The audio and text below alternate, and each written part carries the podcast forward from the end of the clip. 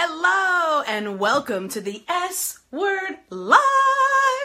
My name is Renee Rebar and I'm a sales strategist, speaker, and author of the upcoming book Sell Like a Mother.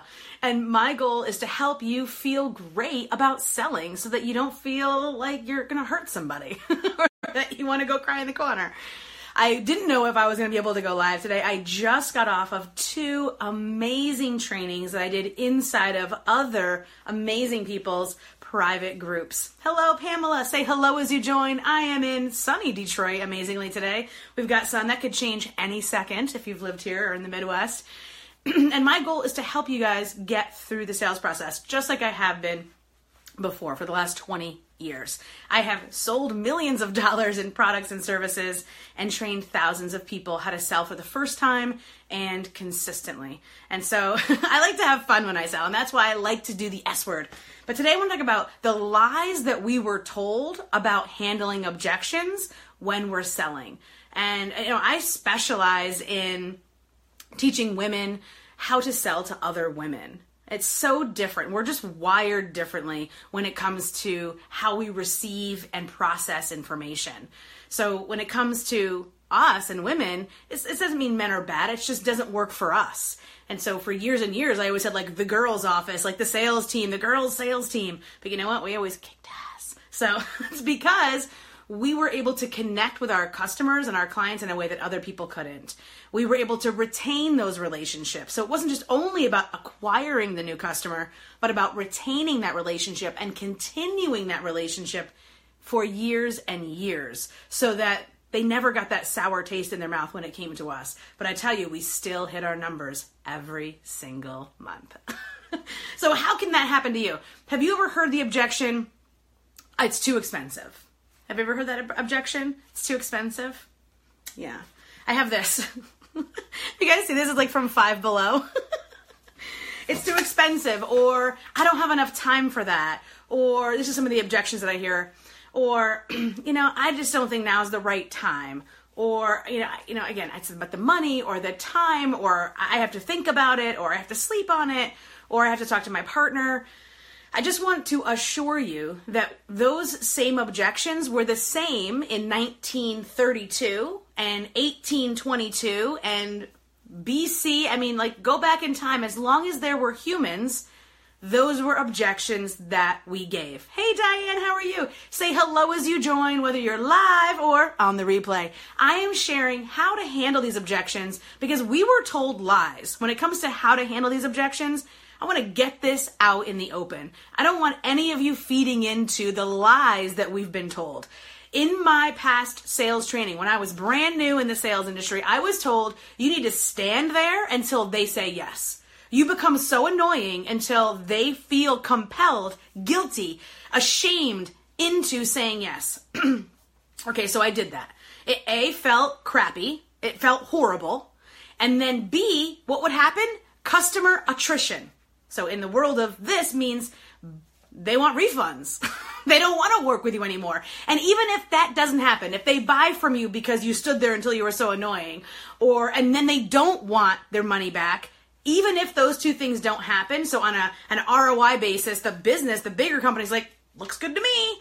Um, they the next time they see that company or me, they're gonna be like, I'm out of here, right? So that's a huge lie that we were told. Do not stand there or badger someone until they say yes. Give them some space. They're adults, they're human, they have a brain, so do you. Respect that and give them some space. Right on? So I want to tell you this.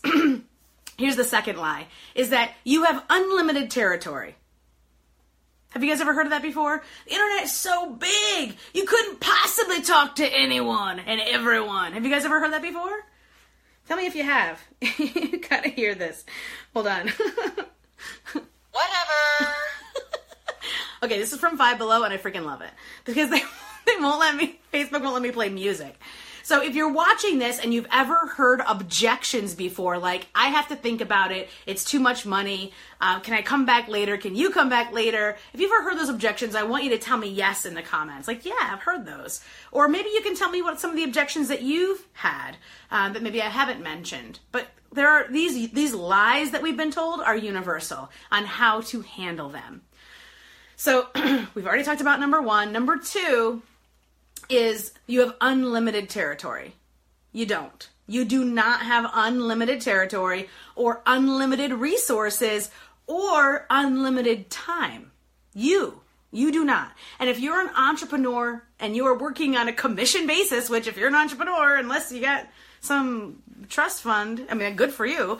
But unless you do, you're working on commission, which means you only make money when you sell something, right? And then if you're an entrepreneur who's in the service industry or you're making your own products, like Pamela, for example, once you sell that, you have to do the work, right? So if you can't be selling all the time. So how do you balance it, right? And so you don't have unlimited time, you don't have unlimited resources, and you do not have unlimited territory. And this is why I preach until I am blue in the face. And those of you who are listening that know me and have worked with me know this. Set a timer. Keep your territory small. So when I was in the field and originally back in the 90s, uh, you know, we had a very, we had like a map. We were like given a map that was like a photocopy. be like, here's your territory. And we'd be like, okay, you're gonna work that territory and work it until we are best friends with everybody. Like, uh, my, the best training that I ever got, the best mentality is work it like a beat cop. You know, like you want to be like the friend of the neighborhood. You want to be the good guy. You want to be the helping hand. You want to be the trusted advisor, right? Those are words we hear a lot today. But like you want to be like the neighborhood good guy. You want to be like the person who comes and like helps you, even if that's not totally your job, right? Okay, so Diane says, I have definitely wasted time online right? Because we think if I just keep connecting, connecting, I would just keep, keep, keep, keep, no. Step back. This is the same way to handle the first one. Step back, relax, and focus in. Like make it smaller. And when you when when you go online, when you're in if you were in your town, you would be like it would be physically in your face. You would know that there is a finite amount of people. Well, when you go online, it can feel like tricky, like, oh, it's everybody. It's 8 billion people, a whole planet. No, because A, your ideal client is not everybody, right? And I've had other people tell me, well, it's anybody who wants to buy my services and products. I mean, okay, yeah, sure.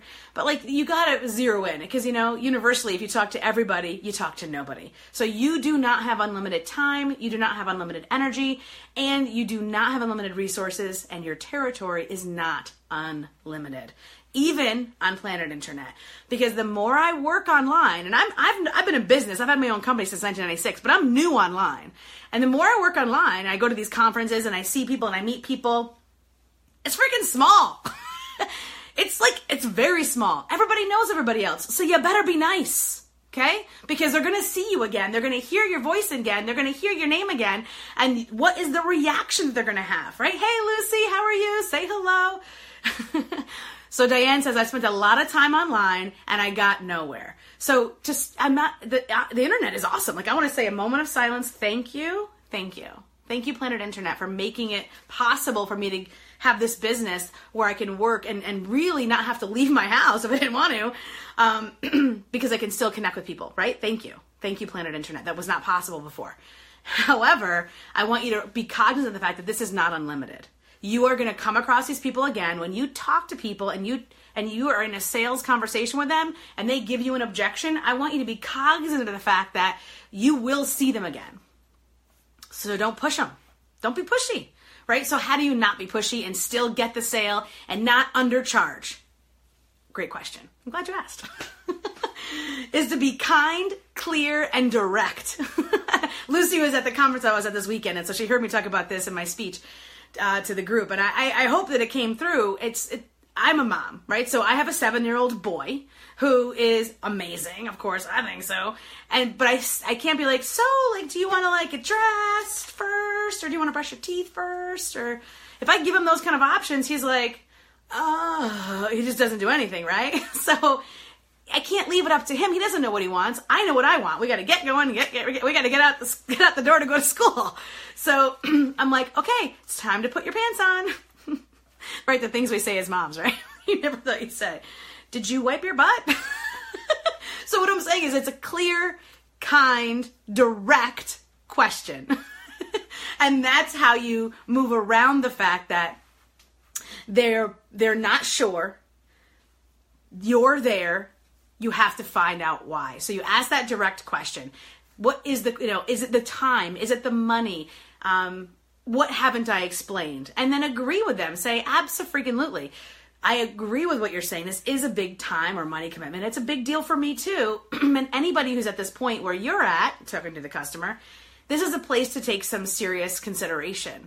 And so, up until this point, I want to make sure that I have put myself in the position to be their trusted advisor. And that one sales call isn't my only goal.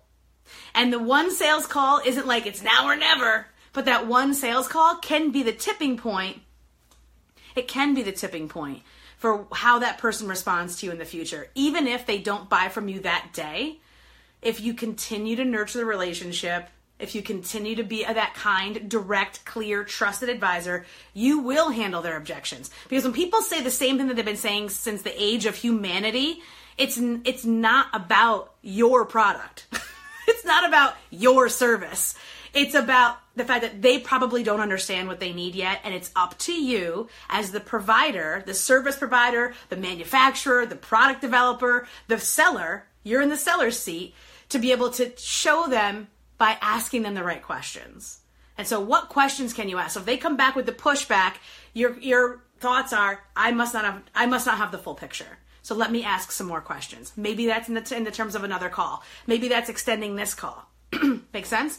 So these are the lies we were told. We were told you have to stand there and be annoying. We were told you have to force people. We were told you have to tell them it's now or never. We were told, you know, if you don't do it now, we're not going to be able to come back ever. What you can say is, I don't have unlimited time or energy, and what I'm offering you right now at this price is available through the end of today. If that's not possible right now, I'm sure there'll be times again that we'll find other things, but this offer at this price with these parameters is available until the end of today. You know? And so you're just clear. You're clear and you're confident and you're on point and you're not forceful or pushy or demeaning. Cool. So we have been told a boatload of lies when it comes to handling objections. I hope by listening to this today that you have the the confidence and the the the the, the, gumption to be like, you know what? I'm going to go out and have some genuine conversations, and I'm going to help people. And you know what? I'm going to serve them, and it's going to be great. I hope you enjoyed this episode of the S Word Live. I'll be back next week, but I'll be in Orlando next week because I'm going to Funnel Hackers Live. Watch out, world. Automation, here I come.